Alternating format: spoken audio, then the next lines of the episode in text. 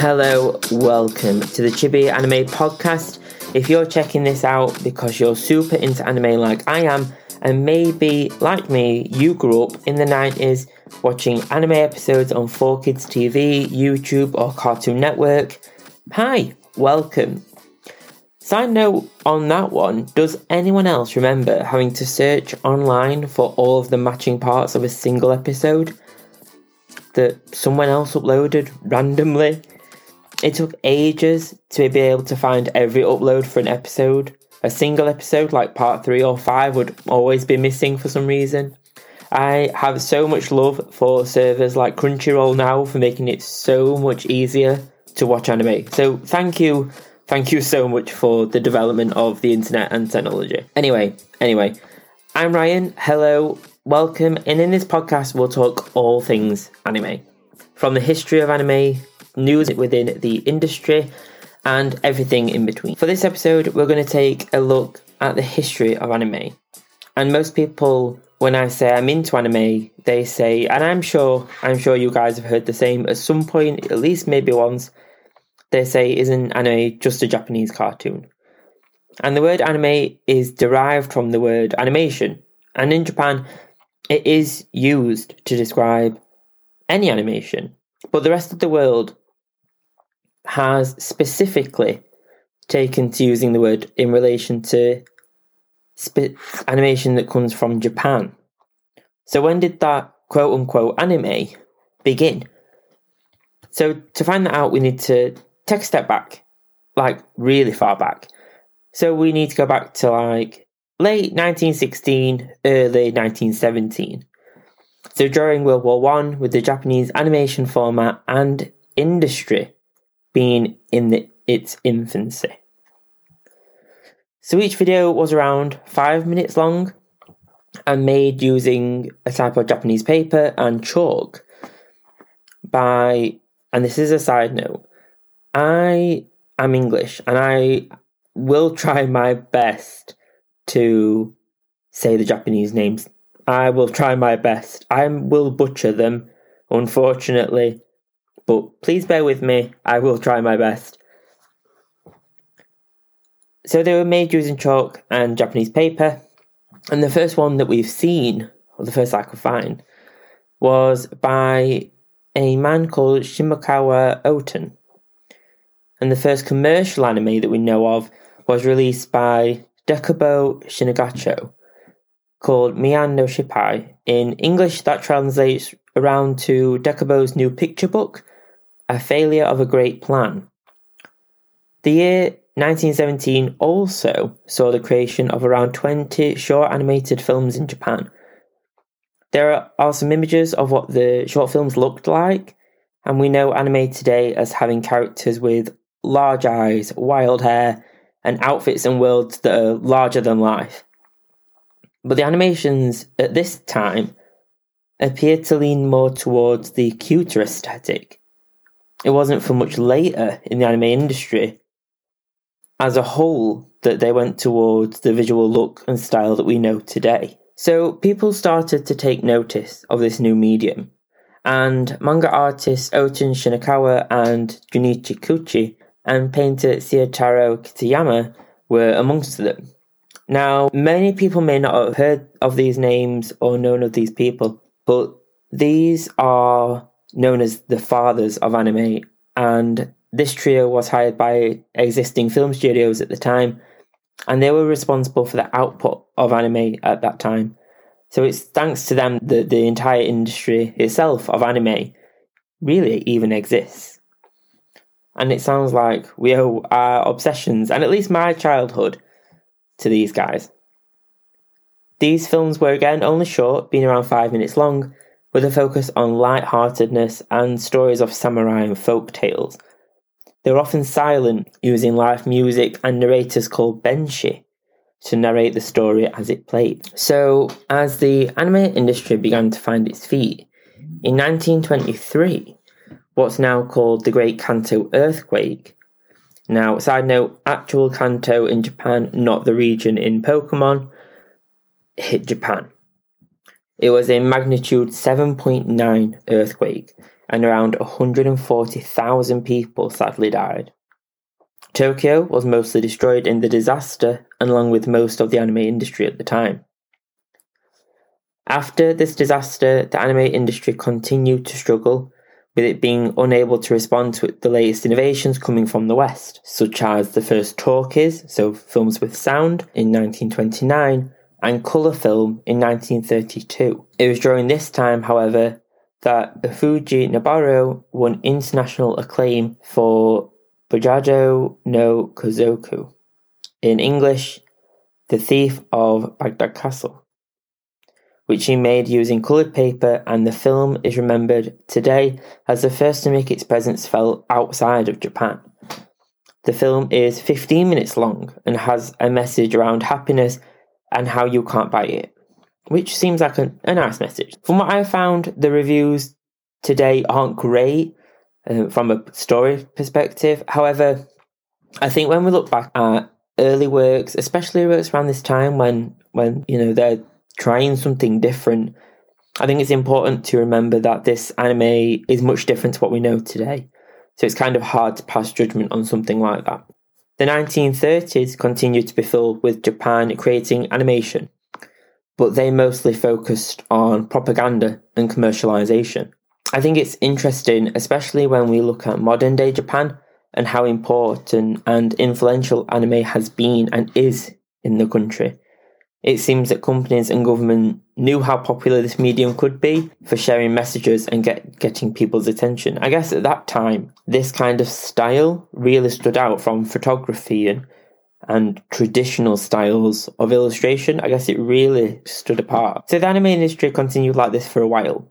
But in 1945, with World War II finally coming to an end, the Momotaro Union no Shippai and black and white film was released. This film was 74 minutes long, so the longest anime to be released, and it was by the Navy as a piece of propaganda. You can find images of this and clips of the of the films I've mentioned, so I will leave some links in the show notes. It's now at this point in time where we start to see the founding of one of the largest anime companies within Japan. As Japan recovered from the war, Okawa Hiroshi saw Snow White by Walt Disney and fell in love with the colours used in the film and its animation style. This led to him buying his own studio in 1956, naming it Toei Doga, what is now Toei Animation. His aim was to be the Disney of the East. Some of you may be aware of Toei Animation, and I think it's this studio that was one of the largest that had an impact on my childhood and the stories I grew up with. Toei Animation is responsible for the likes of Dragon Ball, Digimon, One Piece, and one of my most key anime, Sailor Moon, which I still love to this day. The first anime to be released by Toei was in 1958 called Hakujaden or Hakujaden. In English, The Legend of the White Serpent. So only two years after being founded, they published the film. The film was in full colour, and after looking at some of the stills from the film, it's clear that some of the influences that inspired the aesthetic direction for the film. In fact, as part of the production of the film, they sent a team of researchers to the USA and invited several experts to Japan as mentors in an effort to learn as much as they can from them. This allowed them to adopt and master the assembly line, quote unquote, production. It's super nice to look at, and with super rich colours, especially the blues and the red tones are super saturated and really strong. One bit I do love about this animation are the cute chibi style animals that are featured. They're really, really cute. I'll leave some links in the show notes. So, anime seemed to find its perfect format and got its big break when it moved to the exciting new format of television in the 1960s. The first anime to hit the TV were manga adoptions some being Sally the Witch and Kid with His Giant Robot by Toei and TCG Icon, respectively. Although 1963 was when I would say that the first type of modern anime was created and released, some of you may know the title and may have even watched it. Tetsuwan Atomu or Astro Boy was released in 1963 and ran for four seasons, ending in 1966 after 193 episodes created by Osamu Tezuka and Mushi Production. This was the first anime to have a sequential plot and became the first major anime export from Japan to America, airing on NBC. So I called this the first modern style of anime because of its styling. So it's with this series that we start to see large eyes, an interesting hairstyle, and a kind of wacky or almost larger than life plot. So let's take a look at the plot for Astro Boy. So it's actually set in the year 2003, which is obviously quite distantly in the future from 1960s. So the plot is in the year 2003, Tobio Tenma is traveling down with the electric highway 66, or on the highway, should I say, a highway claimed to be the fastest made by man when suddenly Tobio collides with an oncoming vehicle and is killed instantly. When his father, Dr. Umataro Tenma, discovers his body, he is instantly distraught and begins to go insane. Dr. Tenma becomes obsessed with a new project to build a robot in the image of his deceased son. He shifts all focus to the Ministry of Science to the production of his new robot. After one year, Tenma's project robot is a success and he gives life to a new robot and names him Astro Boy. Tenma attempts to make the new robot a son of his own. He teaches him to eat and perform arithmetic, and he continues to teach him everything that would make him similar to a real boy.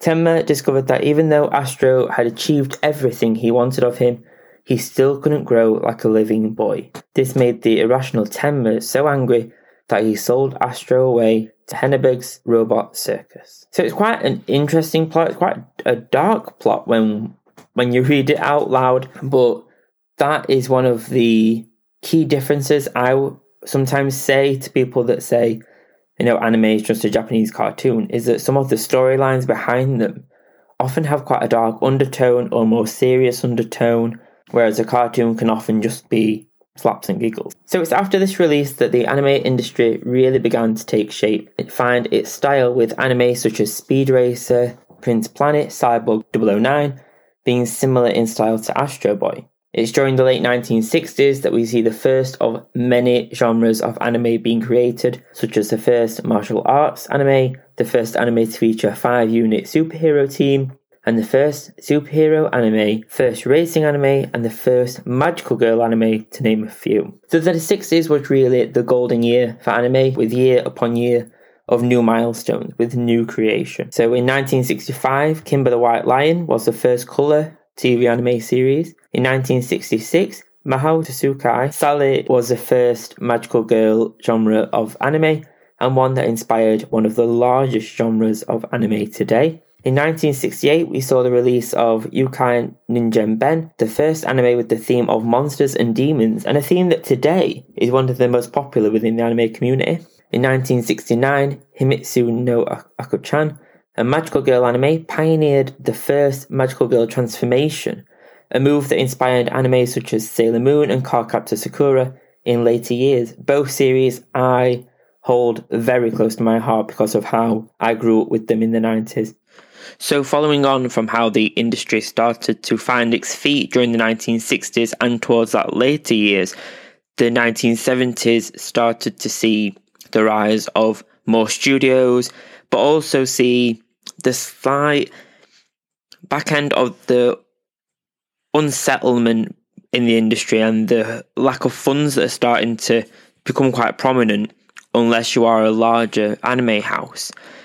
In 1972, Madhouse Productions uh, or Madhouse Studio founded, and this was during the time that Mushi Productions declared bankruptcy in 1973 after struggling those financial difficulties. This same studio, however, however, did have a resurrection in 1977 and has continued to operate since, which is great. I think it's great to see that studios, although they may have a rocky start, are worth returning to and are worth digging up the projects again and re- re- reuniting the team almost. So Sunrise Studios also founded that same year in 1972, and this studio has since become more well known as its more modern name, and that name I'm sure you'll be aware of. Um, It's Bandai Namco. They're one of the biggest names in Japan, and if you have any anime merchandise, it is quite likely that somewhere on that there will be a Bandai Namco logo. And these have been one of the biggest powerhouses when it comes to anime since their founding. In 1974, one of the biggest names, Miyazaki and Takahata, released Heidi Girl of the Alps in 1974. So, and this ran for four seasons, and some of you may recognize their names. These two later founded the world famous Studio Ghibli, which I'm sure all of you hopefully have heard of, and we will take a deep dive into Studio Ghibli in the next episode, but also I will do a separate podcast, I think, around Studio Ghibli because there's so much to talk about with those two and that studio as a whole. So this season at Heidi Girl, the Alps ran for four seasons, and looking at the images from the series, I've never watched it personally, but there is a clear resemblance between the art style and art direction of the the series and the later Studio Ghibli movies. There's a quite clear aesthetic, and I wonder if this series was almost a trial for those those two as a team to really determine a style that worked for them and work on a style that eventually everybody has come to love and find absolutely iconic. In 1974, that same year, we also saw the birth of the space opera genre. And one of the big headline animes for this time was Space Battle Ships Yamato by Academy Productions. It was one of the biggest successes for the new genre and went on to be dubbed in multiple languages. I think that's something we see quite a lot if we look back into the 70s of anime. We start to see this pairing of uh, Japan and America and the West and the UK, where anime started to get dubbed in multiple languages to be shared across the world instead of them being more localized in Japan. So, this series inspired many others similar and helped to shape the sci fi genre of anime in the coming years and decades. As the series gained more and more of a following, the media empire around it grew to include manga, video games, and other merchandise to really capitalize on the success of the anime. And it also is said that this series helped to inspire the video game Space Invaders, that really iconic game. So it is really cool to see a link between such an iconic game such as Space Invaders and anime. So, Sunrise, back to those, it was Sunrise that gave rise, if you will, to one of the biggest trends in anime history that will continue for years and the decades that followed, and still today, and one that inspired other shows and themes, the mecha genre, the mecha theme. Although not one of my personal favourites, there is a very cool aesthetic that comes from them, a very futuristic aesthetic, which we see quite often in the decades of the 90s. Biggest success from this kind of genre was Mobile Suit Gundam in 1979, a series that many of you may be fans of. It's got quite a cult following, and I've never watched it, but it does look very, very cool. So this series was one of the biggest for the studio and has multiple series, OVAs, manga, novels, video games, and toys. And the toys became one of the biggest selling areas of the franchise. The toys did really, really well. And the anime, because of how closely tied they were with every area and every level of the franchise, the anime helped to sell the toys, and the toys helped to promote the anime, which helped to promote the games and the novels. All of them helped to promote each other, which I think is just perfect from a marketing strategy point of view. It seemed that anime had a slow, almost non start as a genre until the 1960s, when, thanks to new innovations and techniques, creators could truly show their creativity and share inspired stories thanks to manga writers that anime got some of their first storylines. And it's interesting to see that the two mediums that are inseparable today of anime and manga were the same back then and often inspired one another. So, thank you for joining me on the first part of anime history. Thank you for joining me on the first episode of this podcast, my first podcast. So, thank you so much for checking it out. It really does mean a lot. Every like, every comment, I know you may hear it on every podcast. But it, it really would mean the world. I would really appreciate every like. So in the show notes, you'll find all the reference links to, from my research and some links you can watch some of the animations mentioned during the episode and see some of the imagery from some of those super, super early parts of anime. Next time, we'll go further in time and we'll discuss anime during the 80s and the amazing 90s where I found them all. So be sure to hit subscribe. You can find me on Instagram, TikTok, Twitter, and Facebook if you just search Chibi Weave Anime. And I'll see you next time. Thanks.